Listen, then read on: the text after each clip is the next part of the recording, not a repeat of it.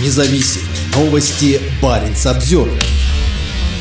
Российские бомбардировщики и перехватчики пролетели к северу от авианосной ударной группы НАТО.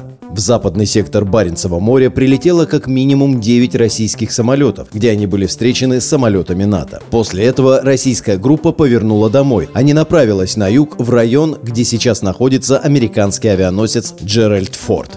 Для встречи и опознавания российских самолетов, вылетевших с Кольского полуострова в западном направлении, в понедельник утром с аэродрома Эвенес по тревоге были подняты 2 норвежских истребителя F-35, выполняющих функции сил быстрого реагирования НАТО на севере. Пресс-секретарь Объединенного штаба вооруженных сил Норвегии Мариус Вогенес-Вилангер сообщил в телефонном интервью Баренц-Обзервер, что это произошло в промежуток времени с 8:30 до 11 утра по норвежскому времени. К этому моменту уже появились сообщения военных наблюдателей, следящих за полетами с российской авиабазы «Оленя», о вылете оттуда в сторону Баренцева моря нескольких стратегических бомбардировщиков. В составе группы было 3 бомбардировщика Ту-160, 2 бомбардировщика Ту-95, самолет-заправщик Ил-78М и как минимум 1 истребитель-перехватчик МиГ-31БМ. Вылетевшие с «Оленей» самолеты находились на задании около 4 часов. Вилангер рассказал Баренц-Обзервер, что норвежские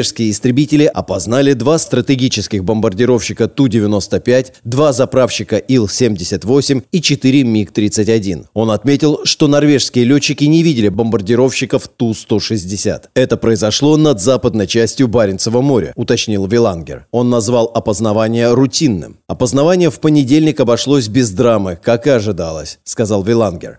В появлении российских военных самолетов или кораблей Северного флота у берегов Норвегии, когда там проходят учения НАТО, нет ничего необычного.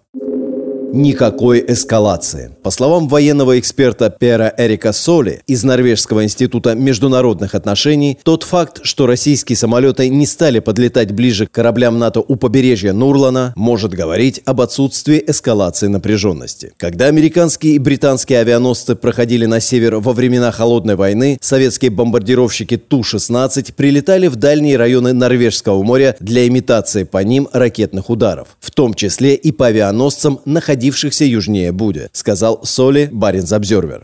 В то время как норвежцы говорят, что российские самолеты находились над западным сектором Баренцева моря, в Минобороны России Государственному информационному агентству ТАСС позже днем в понедельник сообщили, что 2 бомбардировщика Ту-95 и самолеты МиГ-31 пролетели и над Норвежским морем. Географическая граница Баренцева моря на западе проходит по линии, идущей от мыса Нордкап через остров Медвежий к южной оконечности острова Западный Шпицберген архипелага Шпицберген.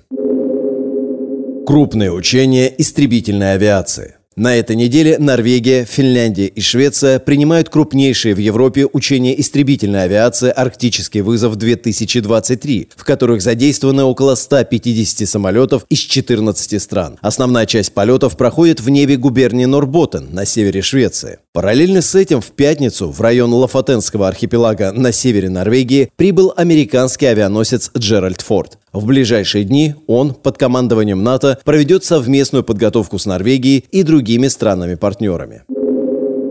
Американские бомбардировщики. Пока российские бомбардировщики Ту-95 летали на север, норвежские истребители F-35 провели в районе Вестфьорда, к западу от Буде, совместные тренировки с базирующимися на Джеральде Форде истребителями и американскими стратегическими бомбардировщиками B-1B, сообщается в пресс-релизе ВВС США. В выполнении задач также были задействованы самолеты, участвующие в арктическом вызове. Стратегическая координация действий в воздухе и на море посредством учений на Крайнем Севере демонстрируют способность США интегрироваться с глобальными союзниками и партнерами, а также присущую американским, союзным и коалиционным силам гибкость для осуществления действий в любом месте и в любое время, говорится в пресс-релизе.